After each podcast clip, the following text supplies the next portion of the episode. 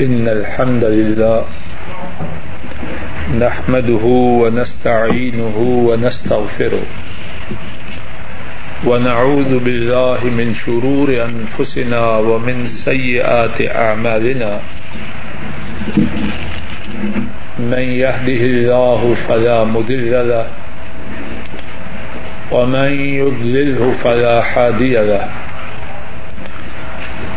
وأشهد أن لا إله إلا الله وحده لا شريك له وأشهد أن محمدا عبده ورسوله صلى الله عليه وسلم. أما بعد، فإن خير الحديث كتاب الله وخير الحدي حدي محمد صلى الله عليه وسلم. وشر الأمور محدثاتها وكل محدثة بدعة وكل بدعة ضلالة وكل ضلالة في النار اللهم انفعنا بما علمتنا وعلمنا ما ينفعنا وزدنا علما سبحانك لا علم لنا إلا ما علمتنا إنك أنت العليم الحكيم رب اشرح لي صدري ويسر لي أمري واحلل عقدة من لساني يفقه قولي أعوذ بالله من الشيطان الرجيم. بسم الله الرحمن الرحيم. ومن احسن قولا ممن دعا الى الله وعمل صالحا وقال انني من المسلمين۔ اس سے اچھی بات کس کی ہے؟ جو اللہ کی طرف دعوت دے اور نیک عمل کرے اور کہے کہ میں مسلمانوں میں سے۔ آج کی نشست میں اللہ کی توفیق سے دین کی دعوت ہی کے عنوان کے متعلق تین باتیں ارد کرنا ہے۔ پہلی بات یہ ہے کہ دین کی دعوت دینے کا اجر و ثواب اور شان و عظمت کیا ہے؟ دوسری بات یہ ہے کہ رسول کریم صلی اللہ علیہ وسلم اللہ کے دین کی دعوت کے دینے کا کس قدر اہتمام فرماتے اور تیسری بات یہ ہے کہ دین کی دعوت کے دینے کا ذمہ دار کون ہے۔ جہاں تک بات کے پہلے حصے کا تعلق ہے کہ دین کی دعوت کی شان و عظمت کیا ہے، اس کا اجر و ثواب کیا ہے۔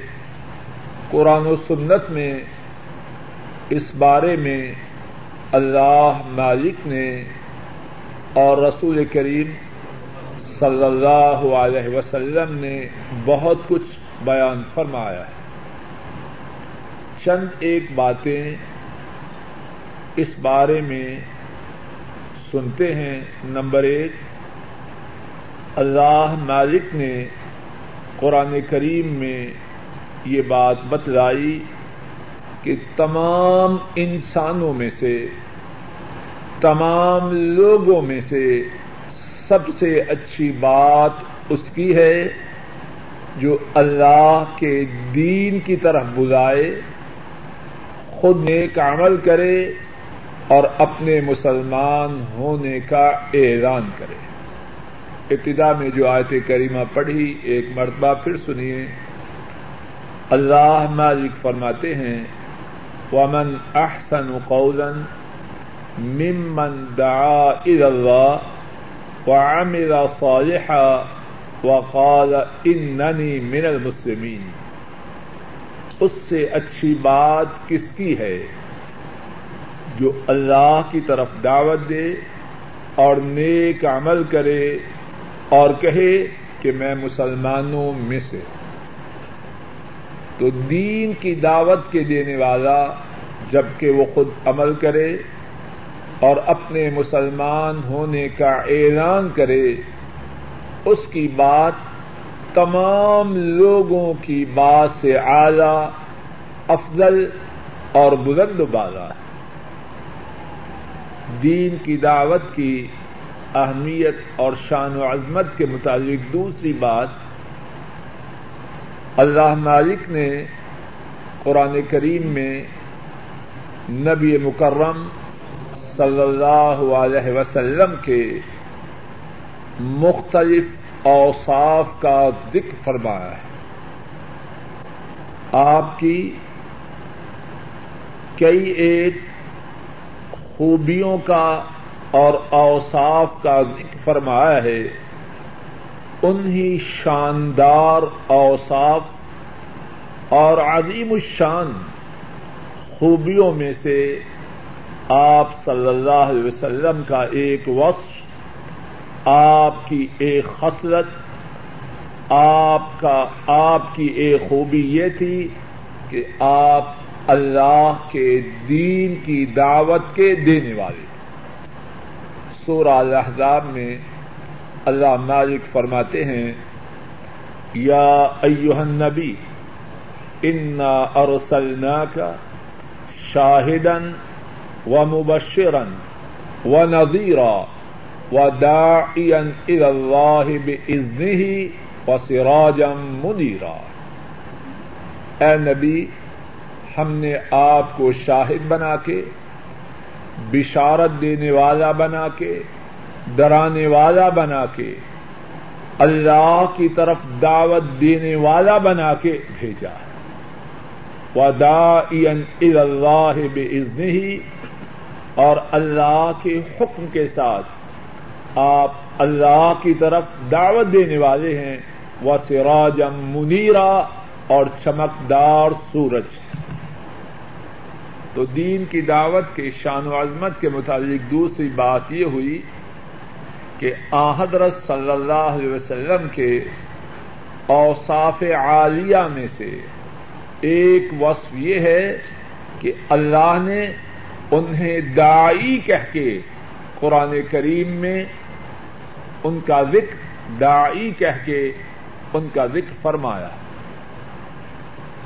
اور میں یہ سمجھتا ہوں، اگر دین کی دعوت کی شان و عظمت کے بیان کے لیے اس کے علاوہ اور کوئی بات نہ بھی ہو، تو دین کی دعوت کی جو شان و عظمت ہے اس کے سمجھنے کے لیے یہی ایک بات کافی ہے۔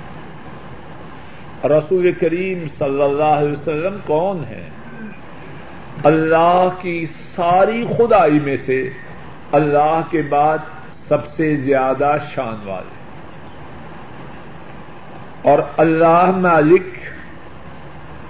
جن اوصاف کے ساتھ، جن خوبیوں کے ساتھ جن خصلتوں کے ساتھ آپ کا وصف بیان فرمائیں، آپ کی تعریف کا ذکر کریں، کیا اس سے بڑی خوبی، اس سے بڑا وصف اور اس سے اعلی خسرت کوئی ہو سکتی نہیں ہو سکتی۔ اگر دین کی دعوت کی اور کوئی فضیلت نہ ہو، اور بہت ہیں، تو صرف ایک فضیلت یہی کافی ہے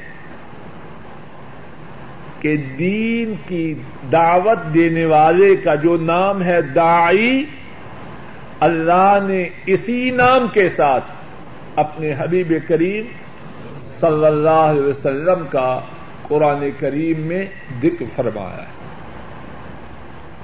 دین کی دعوت کی جو شان و عظمت ہے اس کے متعلق تیسری بات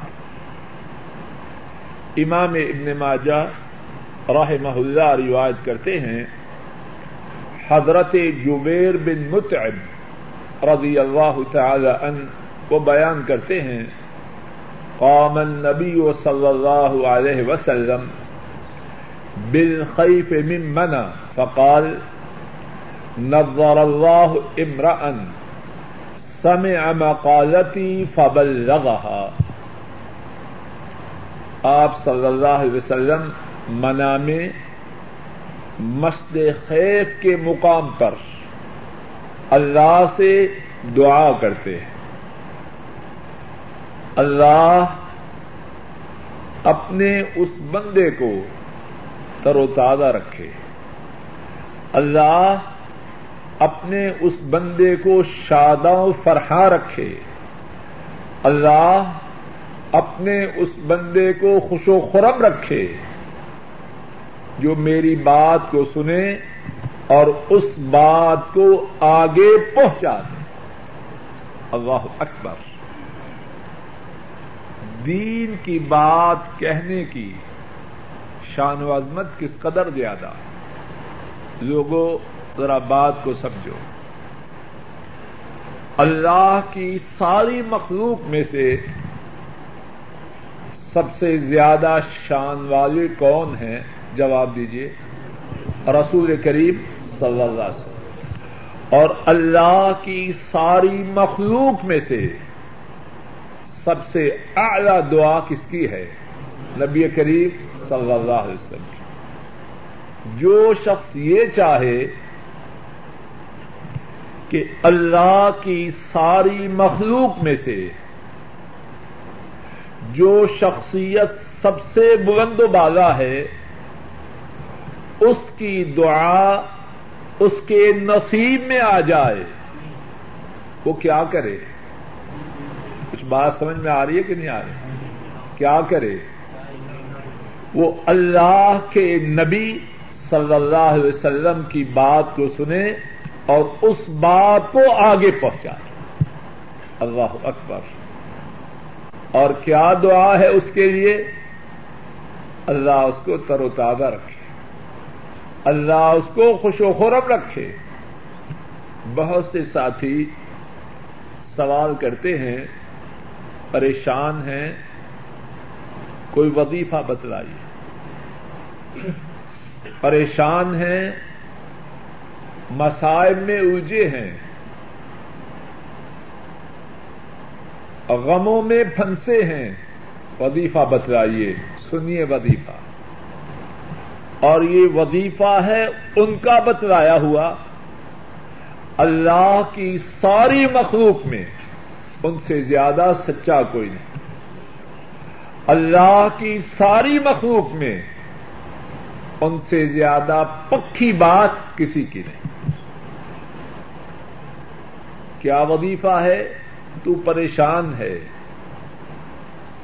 دکھوں میں الجھا ہے۔ پریشانیوں میں پھنسا ہے کیا کر؟ گندے پروگرام دیکھ، ایسے بدبخت بھی ہیں۔ ایسے بد نصیب بھی موجود ہیں۔ پہلے سے مصیبتوں میں پھنسے ہیں، اب گندے پروگرام دیکھ رہے ہیں۔ کیوں جی؟ بڑا پریشان۔ ظالم، اس سے پریشانی ہٹے گی یا بڑھے گی؟ مالک کی نافرمانی کی وجہ سے پہلے پکڑا گیا ہے۔ اب نافرمانی میں اضافہ کرے گا، مارا جائے گا یا بچے گا؟ کیا کر؟ اللہ کے نبی صلی اللہ علیہ وسلم کے فرمان کو سن اور آگے پہنچا۔ تیرے نصیب میں مدینے والے کی دعا آ جائے۔ اللہ اس کو خوش و خوم رکھے۔ جو میری بات کو سنے اور اس کو آگے پہنچا دے۔ رک جائیے۔ اور کیا یہ بہت بڑی مشکل بات ہے؟ اب یہی فرمان جو آپ نے ابھی سنا اللہ اس کو خوش و خورم رکھے، جو میری بات سنے آگے پہنچا دے۔ اتنی سی بات کا یاد کرنا مشکل ہے۔ جواب دیجیے۔ ابھی سنا، گھر میں جا کے بیگم صاحبہ کو بچوں کو بتلا دیا۔ اللہ کے فضل و کرم سے۔ اللہ کے نبی صلی اللہ علیہ وسلم کی دعا کے مستحق آپ سب ٹھہرے یا نہ ٹھہرے؟ بڑی مشکل بات ہے۔ کمر ٹوٹ جائے گی یا دماغ پھٹ جائے گا، کیا ہوگا؟ کچھ نقصان ہوگا؟ انشاءاللہ کوئی نقصان نہیں ہوگا، فائدہ ہوگا۔ دین کی دعوت کے دینے کا چوتھا فائدہ، یاد کر رہے ہیں نا انگلیوں پر؟ چوتھا فائدہ جو اللہ کے دین کی بات لوگوں کو سکھلائے، خیر کی بات لوگوں کو سکھلائے، اس کے متعلق چوتھا فائدہ امام ترمدی رحمہ اللہ وہ بیان کرتے ہیں، حضرت ابو امامہ الباہری رضی اللہ تعالی عنہ اس حدیث کے راوی ہیں۔ آپ صلی اللہ علیہ وسلم نے فرمایا، ان اللہ وملائكته وأهل السماوات والأرض حتى النملة في جهرها وحتى الحوت لا يصلون على معلم الناس الخير ارشاد فرمایا، اور رسول کریم صلی اللہ علیہ وسلم نے جو شخص لوگوں کو خیر کی بات سکھلائے اللہ اللہ کے فرشتے، آسمانوں کی مخلوق، زمین کی مخلوق، یہاں تک کہ چونٹی اپنے بل میں اور مچھلی، سارے کے سارے لوگوں کو خیر کی بات سکھلانے والے پر درود پڑتے ہیں۔ کون کون؟ اللہ۔ اللہ کے فرشتے۔ آسمانوں کی مخلوق۔ زمین کی مخلوق۔ یہاں تک کہ چونٹی اپنے بل میں اور مچھلی۔ سارے کے سارے اس پر درود بیچتے ہیں۔ جو لوگوں کو خیر کی بات سکھ رہا ہے۔ اور اللہ کا درود کیا ہے؟ حضرت ابو العالیہ رحمہ اللہ بیان کرتے ہیں اور ان کی اس بات کو امام بخاری رحمہ اللہ نے اپنی کتاب صحیح البخاری میں بیان کیا ہے۔ وہ فرماتے ہیں اللہ کا درود یہ ہے جو لوگوں کو خیر کی بات سکھلائے، اللہ فرشتوں کی محفل میں، فرشتوں کی مجلس میں اس کی تعریف کرتے ہیں۔ اللہ اکبر۔ کہاں خاکی بندہ اور کہاں کائنات کے مالک اللہ۔ اس کی فرشتوں کی محفل میں تعریف کرے بات سمجھنے کے لیے کسی کے متعلق اخبار میں چند کلمات شائع ہو جائے۔ اس کی تعریف کے چند کلمات شائع ہو جائیں۔ یا اسکول سے، کالج سے، یونیورسٹی سے یا جہاں ملازمت کر رہا ہے، کوئی تعریفی سرٹیفکیٹ مل جائے۔ اس کو کہاں لٹکاتا ہے؟ ڈرائنگ روم میں۔ ہر آنے والا، تاکہ اس کو دیکھو کہ میری فلاں نے تعریف کی ہے۔ اے عقل مند انسان، غور کر۔ تو دین کی دعوت دے۔ خیر کی بات لوگوں کو سکھلا۔ کائنات کے مالک اللہ فرشتوں کی محفل میں تیری تعریف کرے۔ اس سے بڑی تعریف ہو سکتی ہے۔ کعبہ کے رب کی قسم۔ ساری دنیا کسی کی تعریف پر متفق ہو جائے۔ اللہ کی تعریف کے مقابلہ میں اس کی کوئی حیثیت نہیں، کوئی ہے۔ اور دنیا کی تعریف کا تو اعتبار بھی کوئی نہیں، ہے کوئی اعتبار۔ آج تعریف کر رہے ہیں، کل جوتیاں مارے ہیں۔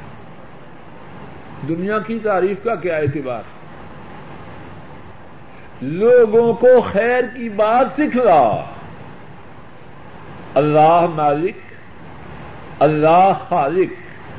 اللہ رازق، کائنات کے نظام چلانے والے اللہ، فرشتوں کی محفل میں تیری تعریف کرے۔ اور اللہ کا جو درود ہے، اس کا ایک اور معنی بھی ہے۔ امام راغب الاسفہانی اپنی کتاب المفردات میں بیان کرتے ہیں۔ اللہ کے درود کا معنی یہ ہے کہ اللہ گناہوں سے پاک کر دیتے ہیں۔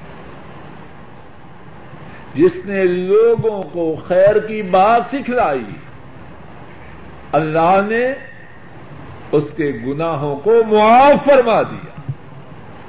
اور یہ کوئی چھوٹی بات ہے۔ لوگوں، سنو، سمجھو اور یاد کرو۔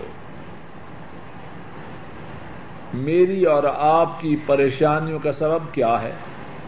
اللہ ظالم ہے۔ ہمارے گناہ ہیں۔ ہماری سیاہکاریاں ہیں۔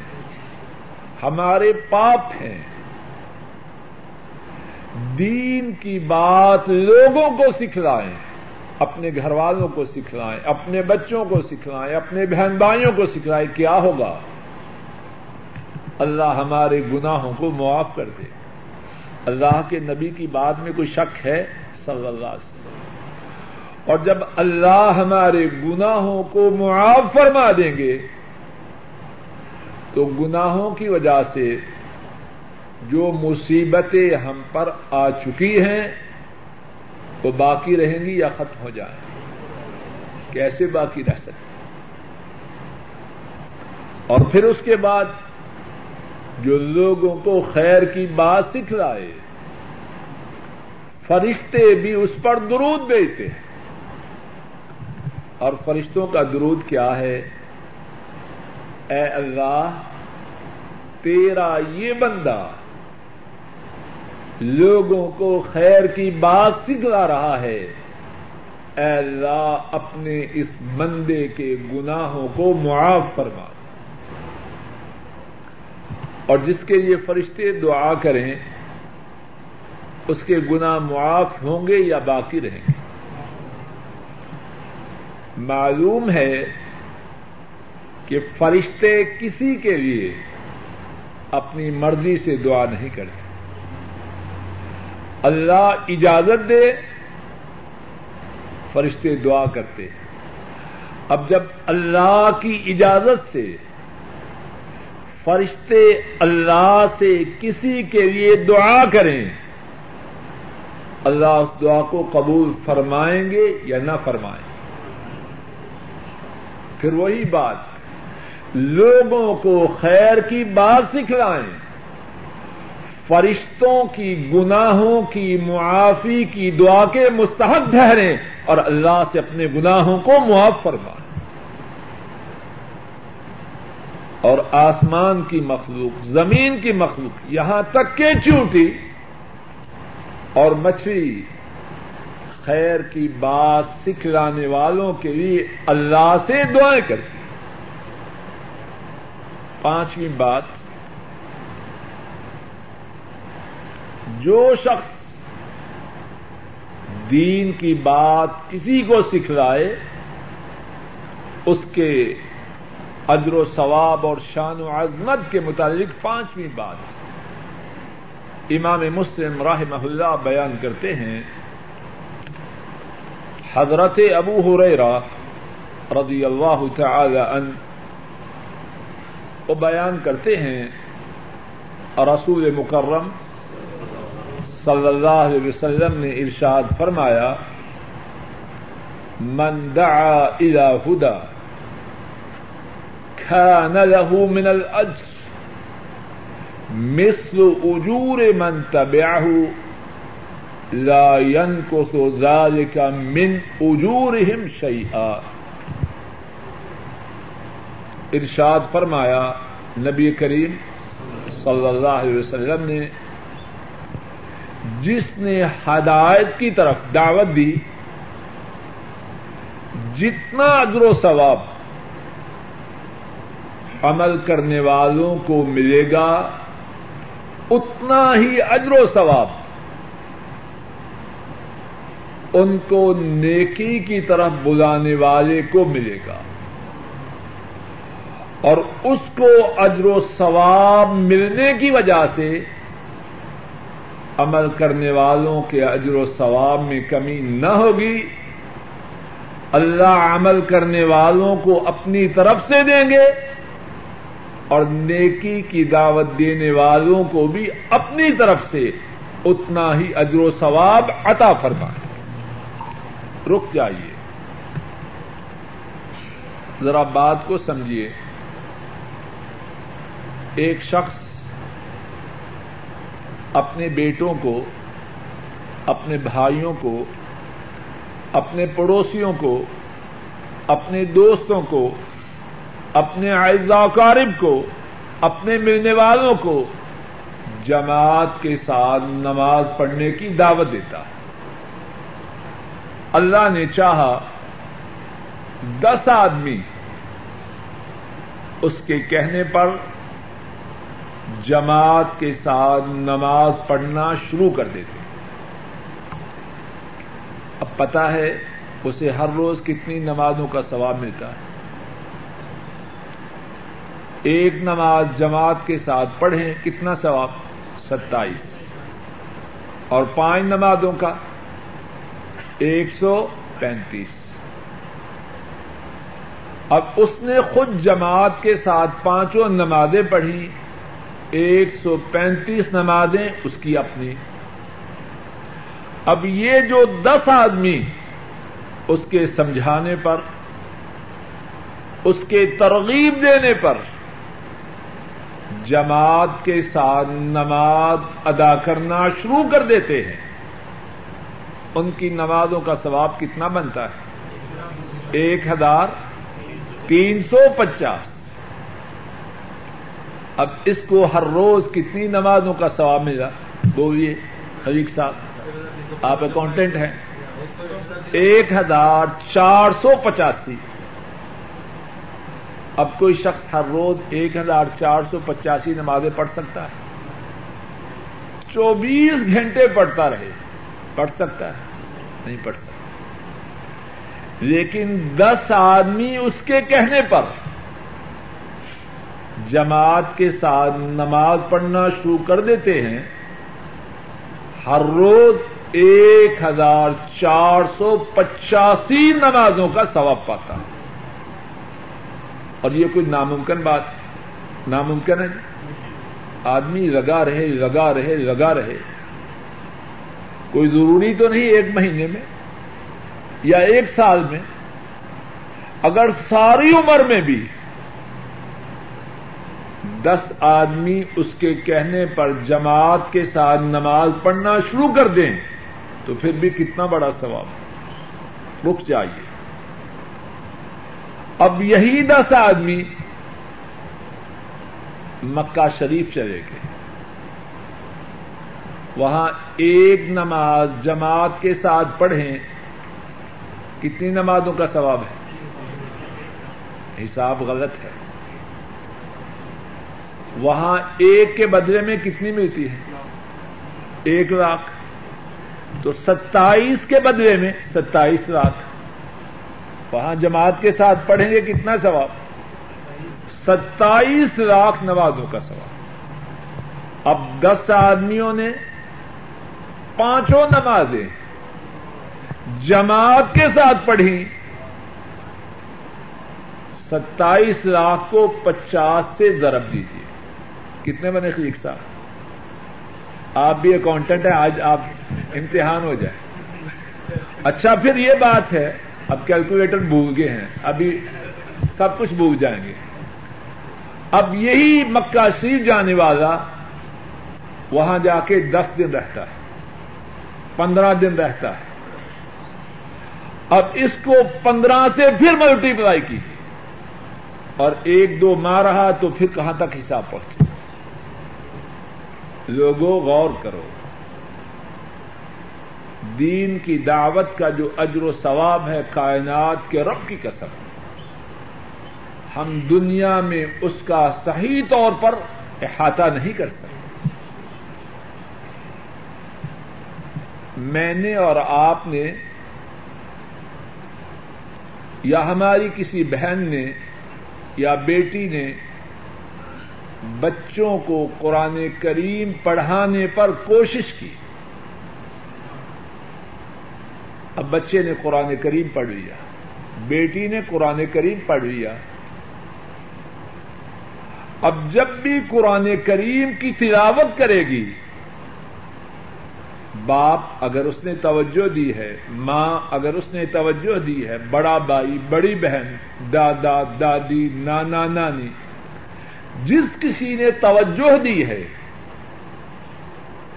جتنا اجر و ثواب اس پڑھنے والے کو ملے گا، وہ اس کے ساتھ برابر کا شریک ہے کہ نہیں؟ اور اپنی کوششوں اور محنتوں کا اثر نو جائزہ لو ہماری ساری توجہ ریٹ سیٹ کیٹ کی طرف۔ ہم سمجھتے ہیں کہ شاید اس سے بچہ پتہ نہیں کیا بن جائے۔ پڑھاؤ بچوں کو۔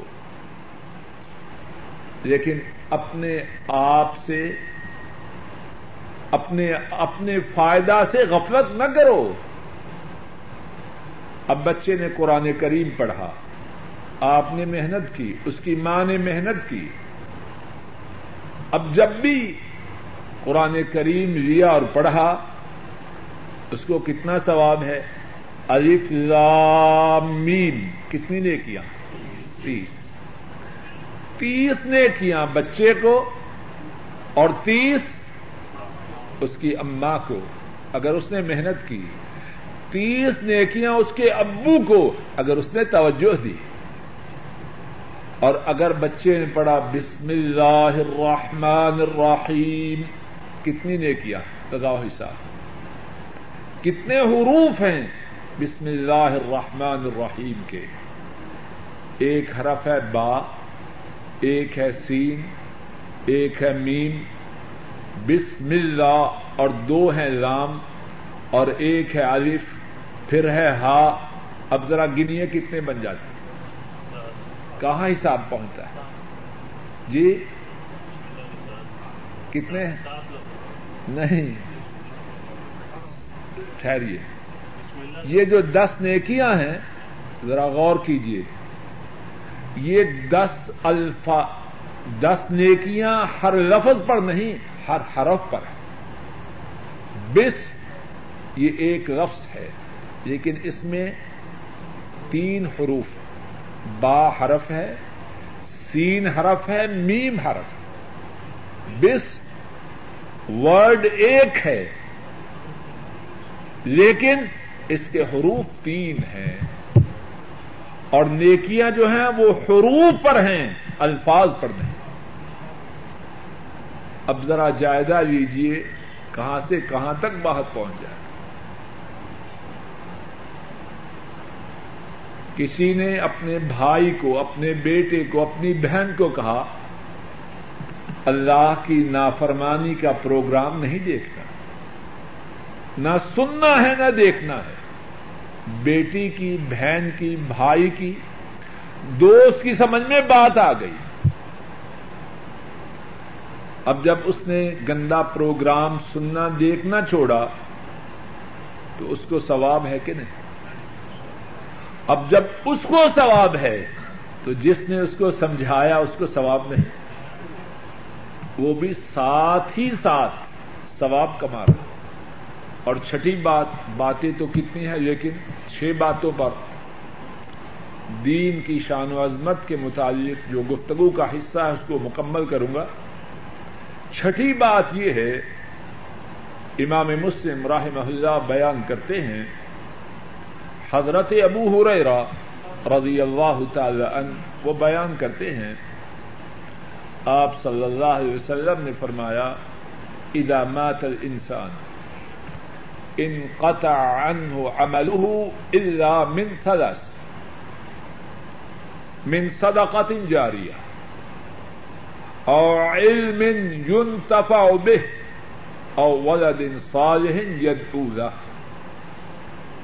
ارشاد فرمایا، نبی کریم صلی اللہ علیہ وسلم نے جب انسان مر جائے، اس کی نیکیوں کا سلسلہ بند ہو جاتا ہے، اس کا اکاؤنٹ کلوز ہو جاتا ہے، مگر تین صورتوں سے یہ کھاتا جاری رہتا ہے۔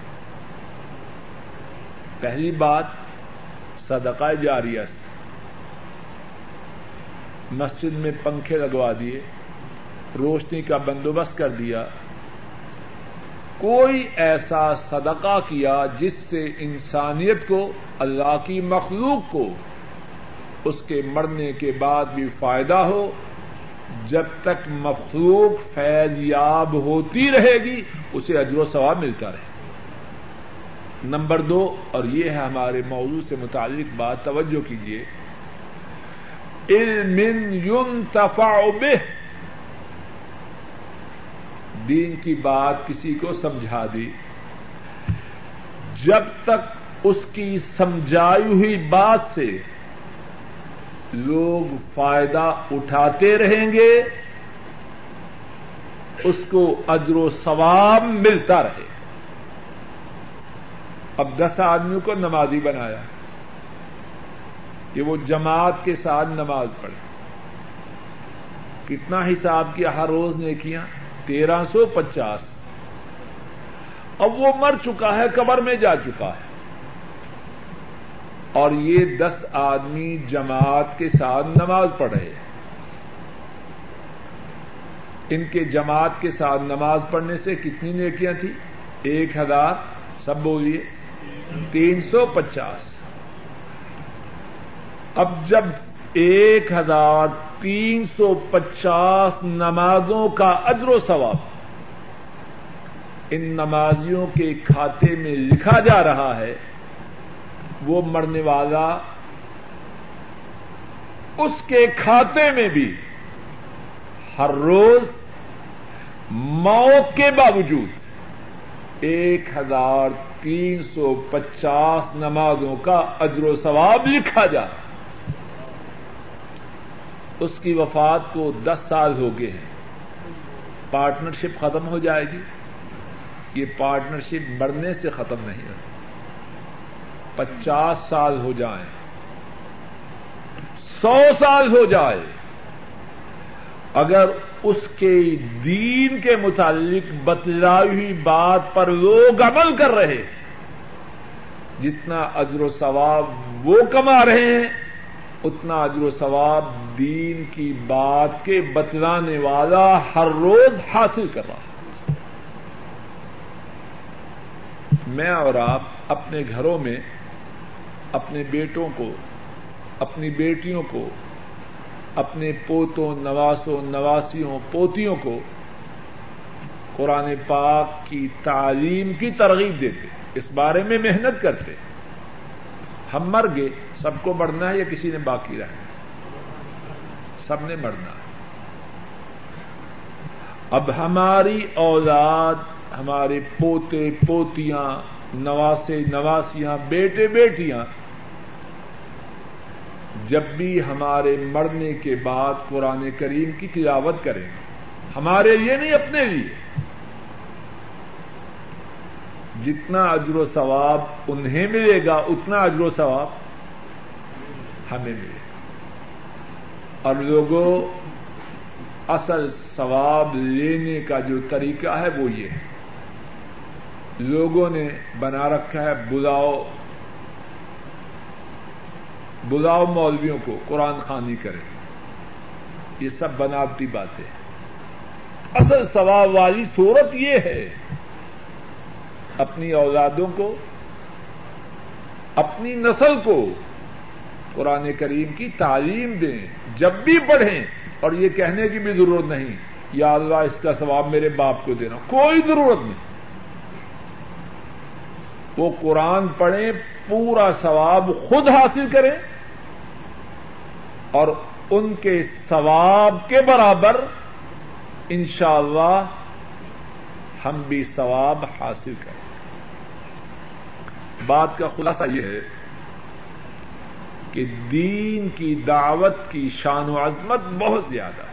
چھ باتیں آپ کے سامنے بیان کی ہیں، دوبارہ سنیے۔ نمبر ایک، جو اللہ کی طرف دعوت دے خود نیک عمل کرے اور مسلمان ہونے کا اعلان کرے۔ نمبر ایک، اس کی بات سب سے اعلی، سب سے بلند و بالا اور سب سے زیادہ شان و عظمت والی۔ نمبر دو، اللہ مالک نے نبی کریم صلی اللہ علیہ وسلم کے اوساف میں سے ایک وصف یہ بیان کیا کہ وہ اللہ کی طرف دعوت دینے والے وداعی اللہ۔ نمبر تین، جو شخص نبی کریم صلی اللہ علیہ وسلم کے ارشاد گرامی کو سنے، آپ کی حدیث کو سنے اور آگے پہنچا دے، آپ صلی اللہ علیہ وسلم نے اس کے لیے اللہ سے دعا کی ہے کہ اللہ اسے تر و تازہ رکھے۔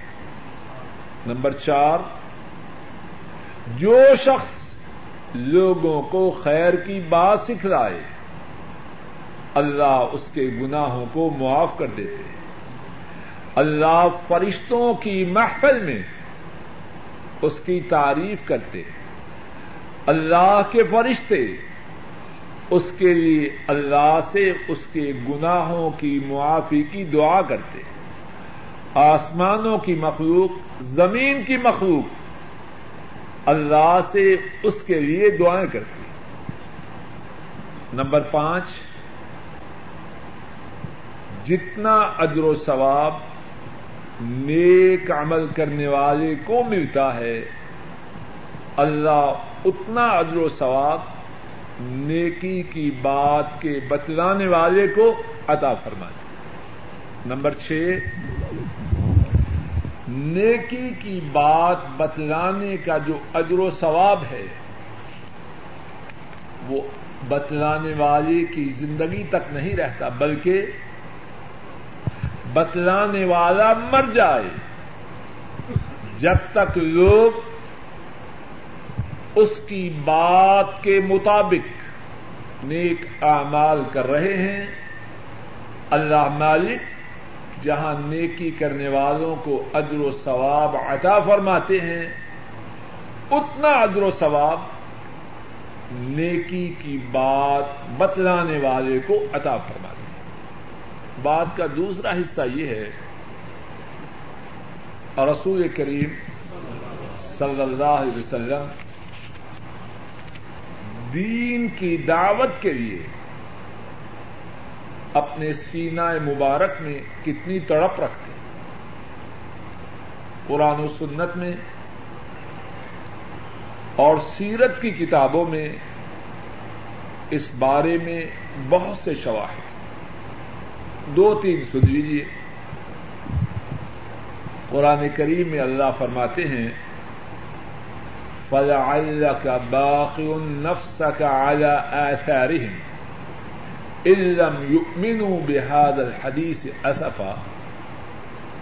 اے حبیب کریم صلی اللہ علیہ وسلم، اگر یہ لوگ قرآن کریم پر ایمان نہیں لاتے، تو کیا آپ نے اسی غم میں، اسی افسوس میں اپنی جان کو ہلاک کر لینا کتنا غم ہے انہیں۔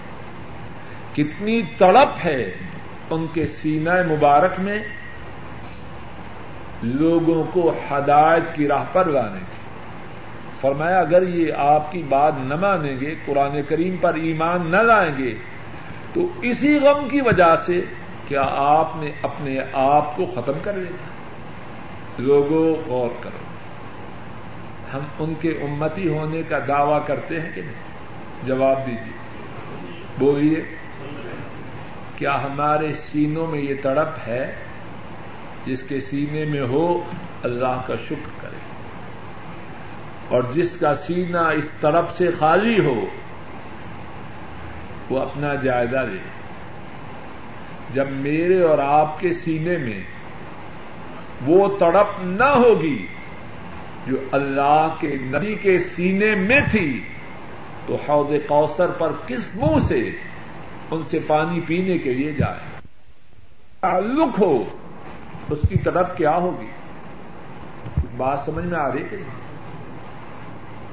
بات سمجھانے کے لیے اگر کوئی معاملہ باپ کو پریشان کرے، تو جو اس کی اولاد اچھی وہ بات انہیں پریشان کرے گی نہ کرے گی۔ جواب دیجیے کوئی آدمی برداشت کرتا ہے کہ وہ تو غم میں ڈوبا ہو اور اس کی اولاد چھلانگے لگا رہی ہے تو پسند کرتا ہر آدمی کی یہی خواہش ہے کہ جس کا مجھ سے تعلق ہے، میرا غم اس کا غم اور میری خوشی اس کی خوشی ہو۔ ایسے بات ہے کہ نہیں؟ تو جب میرا اور آپ کا تعلق ان سے ہے، تو ان کا غم کیا تھا؟ امت جہنم کی آگ سے بچ جائے۔ اور جو سینا اس غم سے خالی ہے، وہ جائزہ یہ کہ وہ ان کی امت میں بھی شامل ہے کہ نہیں۔ اور خود رسول کریم صلی اللہ علیہ وسلم نے ایک حدیث پاک میں اپنی اس کیفیت کی بڑی سچی تصویر پیش فرمائی۔ امام مسلم رحمہ اللہ روایت کرتے ہیں۔ حضرت جابر رضی اللہ تعالی ان بیان کرتے ہیں۔ آپ صلی اللہ علیہ وسلم نے فرمایا، مثلی و مثل کو کا مسل رجل اوقد نارا. فجعل الجنادب والفراش يقعنا فيها وهو يذبهن عنها. وأنا آخذ بحجزكم عن النار وأنتم تفلتون من جد ارشاد فرمایا، میری اور تمہاری مثال ایک ایسے آدمی کی طرح ہے اس نے آگ کو روشن کیا۔ اب کیڑے مکوڑے پتنگے، وہ کوشش کر کے آگ میں کود رہے ہیں۔ اور جس نے آگ کو روشن کیا ہے، وہ انہیں اس آگ سے بچا رہا ہے۔ روک رہا ہے کہ آگ میں کودیں گے، مر جائیں گے، جل کے راکھ ہو جائیں گے۔ فرمایا میری مثال بھی ایسے ہی ہے۔ میں تمہاری کمروں سے تمہیں تھام رہا ہوں اور تم بھاگ بھاگ کر جہنم کی آگ میں کود کر گرنے کی کوشش کر رہے ہیں کتنی سچی تصویر۔ کیا میں اور آپ ایسے ہیں؟ کتنے تلخ بات ہے، کتنے بد نصیب ایسے ہیں؟ کہ ان کے جگر کے ٹکڑے اور جگر کی ٹکڑیاں، ان کی بیگمات، ان کے بہن بھائی تیزی سے جہنم کی آگ کی طرف جا رہے ہیں اور ان کے کانوں پر جو تک نہیں رہی نوٹس ہی نہیں رہتے۔ درس بھی سن لیا۔ اور جو ہر طرف اپنے گھر میں نافرمانی ہے، اس کے متعلق کوئی پرواہ نہیں۔ یہ بے حمیتی، بے غیرتی۔ اس کا تعلق ہے اسلام سے۔ یا اس کا تعلق ہے نبی اسلام حضرت محمد صلی اللہ علیہ وسلم سے۔ وہ فرماتے ہیں، میں تمہاری قبروں کو پکڑ رہا ہوں تاکہ تمہیں جہنم کی آگ سے بچا رہا اور کتنی مثالیں ہیں۔ ان کی سیرت پاک میں جو اس بات پر دلالت کرتی ہے۔ ذرا ان کی سیرت طیبہ کو اپنی نگاہوں کے سامنے تو دوہرائی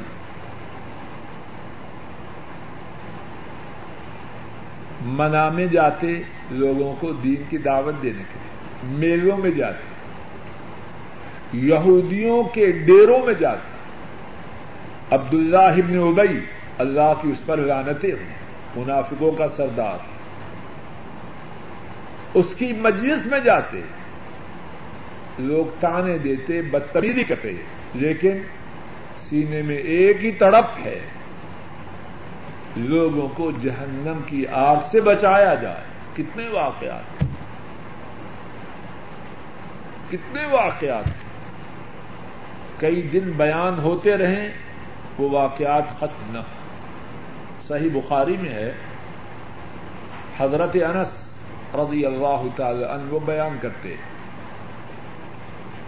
كان غلام يهودي يخدم النبي صلى الله عليه وسلم فمرض، فأتاه النبي صلى الله عليه وسلم يعوده ایک یہودی بچہ رسول رسول کریم صلی اللہ علیہ وسلم کی خدمت کرتا تھا۔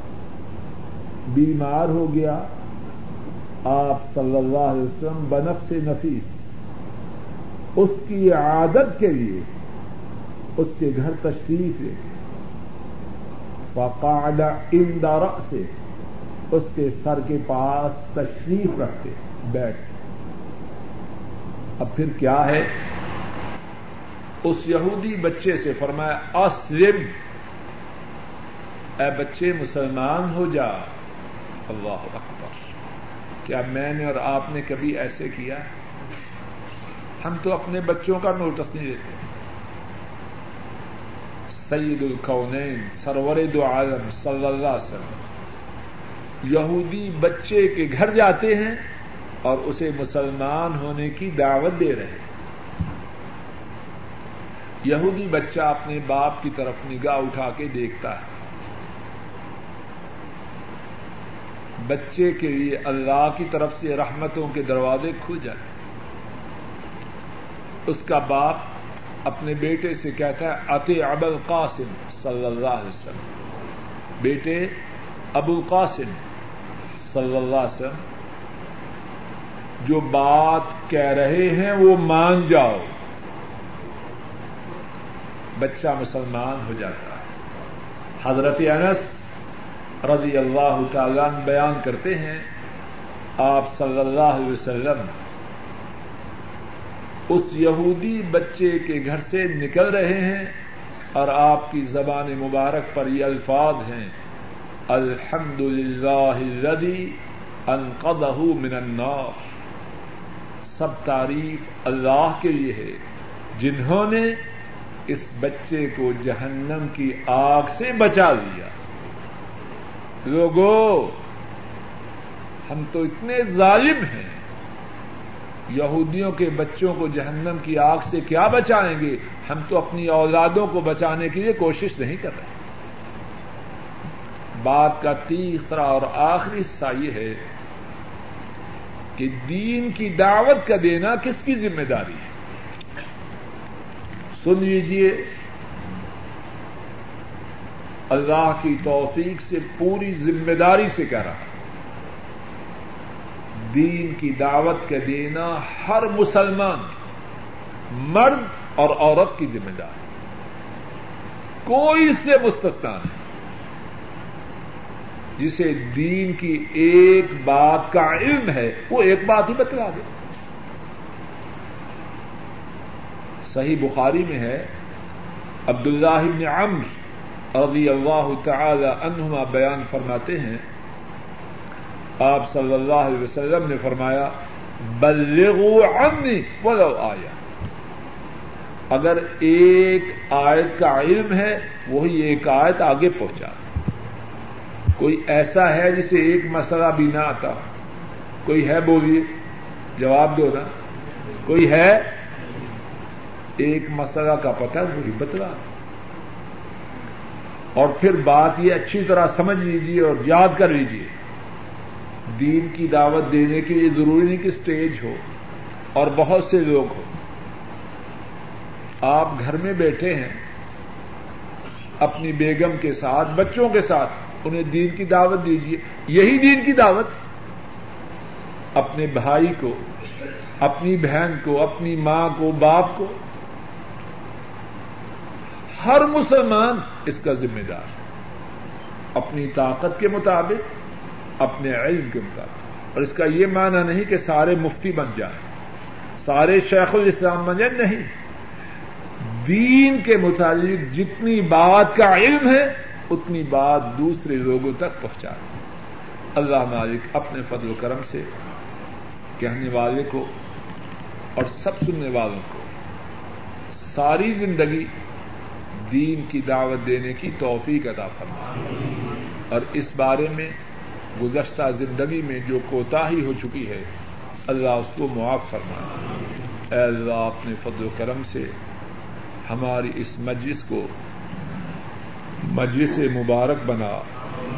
اس مجلس میں جو بات کہی اور سنی گئی، اے اللہ، اس کہنے اور سننے میں جو غلطی ہوئی، اس کو معاف فرما۔ سنتوں کے ساتھ وطروں کا ملا کے پڑھنا کیسا نہیں، وطر مستقل نماز ہے، سنتوں کو الگ اور وطر کو الگ پڑھنا چاہیے۔ سوال یہ ہے کہ جائز کام کے لیے رشوت دینے کی غرض سے سود لیا جا سکتا ہے۔ اللہ ہدایت دے ہم سب کو۔ سود بہت بڑا گنا ہے۔ ایک حدیث پاک میں ہے، رسول اللہ صلی اللہ علیہ وسلم نے فرمایا، درہم و ربا یا الرجل وهو يعلم اشد من ستة وثلاثين زنية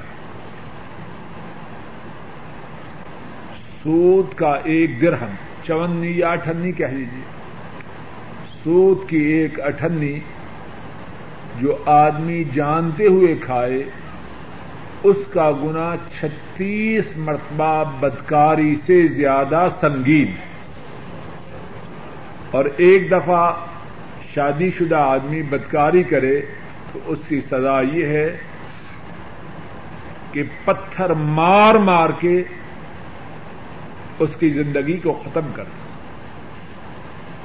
اور ایک اٹھنی سود کی کھانا اس کا گنا چھتیس مرتبہ بدکاری سے بھی زیادہ سکتی ایک اور حدیث پاک میں ہے آحدر سسم نے فرمایا، سود کی ستر اقسام ہیں اور ان اقسام میں سے جس قسم کا گنا سب سے چھوٹا ہے، وہ یہ ہے کہ آدمی اپنی ماں سے بدکاری کرے۔ انتہائی سنگین گنا آدمی اس کے قریب تک نہ پھٹکے۔ اور قرآن کریم میں اللہ نے ان لوگوں کو جو سودی معاملات سے باز نہ آئیں ان کو اس بات کی وعید فرمائی ہے کہ پھر وہ اللہ سے اعلان جنگ کرے۔ انتہائی سنگین گرا اس کے کوئی قریب نہ جائے۔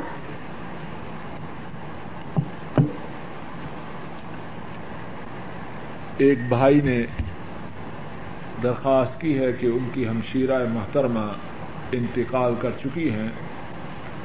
دعا کیجیے کہ اللہ رب العزت اپنے فضل و کرم سے ہماری اس بہن کے تمام گناہوں کو معاف فرمائے، درجات کو بلند فرمائے اور ان کی قبر کو جنت کی باغیچی بنائے۔ اللہ مالک اپنے فضل و کرم سے تمام مسلمان فوج شدہ لوگوں کے گناہوں کو معاف فرمائے۔ ایک سوال یہ ہے، ایک شخص نے اپنی بیوی کو ایک طلاق دی اور پھر رجوع نہیں کیا، کئی سال گزر گئے۔ اب دوبارہ رجوع کرنا چاہتا ہے اور بیوی بھی رجوع پر آمادہ ہے، کیا کرے؟ کیا حلالہ کروایا جائے یا کوئی اور صورت اختیار کی جائے؟ اس سوال کے متعلق دو باتیں ہیں۔ پہلی بات یہ ہے حلالہ۔ جہاں تک حلالہ کا تعلق ہے، یہ قطعی طور پر حرام ہے۔ اللہ کے رسول صلی اللہ علیہ وسلم نے ایسے لوگوں پر لانت کی۔ اور عمر فاروق رضی اللہ تعالی عنہ، انہوں نے فرمایا، اگر میرے پاس ایسے لوگ آ جائیں تو میں انہیں سنسار کروں۔ یہ نام حلالہ ہے اور ہے حرام۔ بے غیرتی اور بے حیائی نام بدلنے سے اس کی حقیقت نہیں بدل سکتی۔ دوسری بات یہ ہے کہ جس آدمی نے اپنی عورت کو ایک طلاق دی اور تین حیض گزر جائیں، اس کے بعد کوئی طلاق نہیں دی۔ تو بیوی اس سے جدا ہو جائے گی، لیکن اچھی طرح سن لیجیے اس مسئلہ میں کافی لوگوں کے لیے کافی فائدہ ہے۔ اگر کسی شخص نے ایک طلاق دی اور پھر چپ رہا، یہاں تک کہ بیوی کی عدت ختم ہو گئی، تین حیض ختم ہو گئی۔ اب چاہتا ہے کہ رجوع ہو جائے، تو کیا کرے؟ اس کے لیے دوبارہ نکاح ہو سکتا ہے۔ لیکن اس نکاح کے لیے ایک شرط یہ ہے کہ بیوی بھی رضامند ہو۔ اب رجوع نہیں نکاح ہے۔ رجوع میں مرد کی بات آخری ہے۔ بیوی کو طلاق دی مثال کے طور پر عدت کے اندر رجوع کرنا چاہتا ہے، تو بیوی کی موافقت ضروری نہیں۔ یہ اختیار ہے مرد کو رجوع کرے یا نہ کرے۔ اسی طرح بیوی کو طلاق دی، ابھی عدت کے اندر ہے۔ بیوی کے والدین کا راضی ہونا شری طور پر اس کی کوئی ضرورت نہیں۔ جس نے طلاق دی، عدت کے اندر اسی کا حق ہے کہ رجوع کرنا چاہے تو کرے۔ لیکن جب ایک طلاق دی اور عدت ختم ہو گئی، تو اب پہلی بات یاد رکھیے، رجوع نہیں۔ کیا ہے؟ بولیے۔ نکاح۔ اب نکاح کے لیے یہ خامن جو پہلے تھا، اب ایک فریق ہے۔ اس کی وہ پہلی والی حیثیت نہیں۔ یہ خواہش مند ہے نکاح کا اور دوسری